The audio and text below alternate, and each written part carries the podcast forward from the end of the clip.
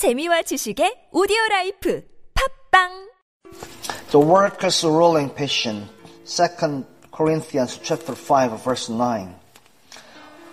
Wherefore we labor that we may be accepted of him.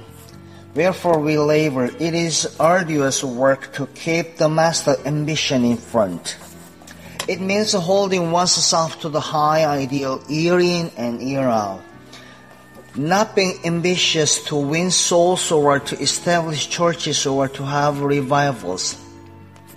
But being ambitious only to be accepted of Him. It is not lack of spiritual experience that leads to failure, but lack of laboring to keep the ideal right.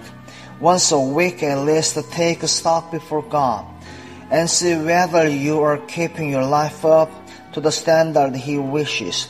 Paul is like a musician who does not heed the approval of the audience if he can catch the look of approval from his master.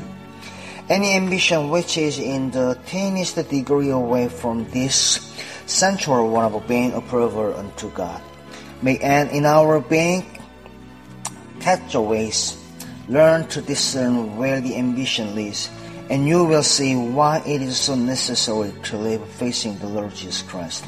Paul says, Lest my body should make me take another line, I am constantly watching so that I may so that I may bring it into subjection and keep it under.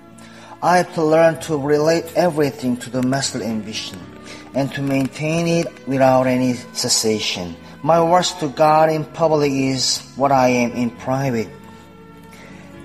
Is my master ambition to please Him and be acceptable to Him? Or is it another less, no matter how noble, the work is a ruling passion?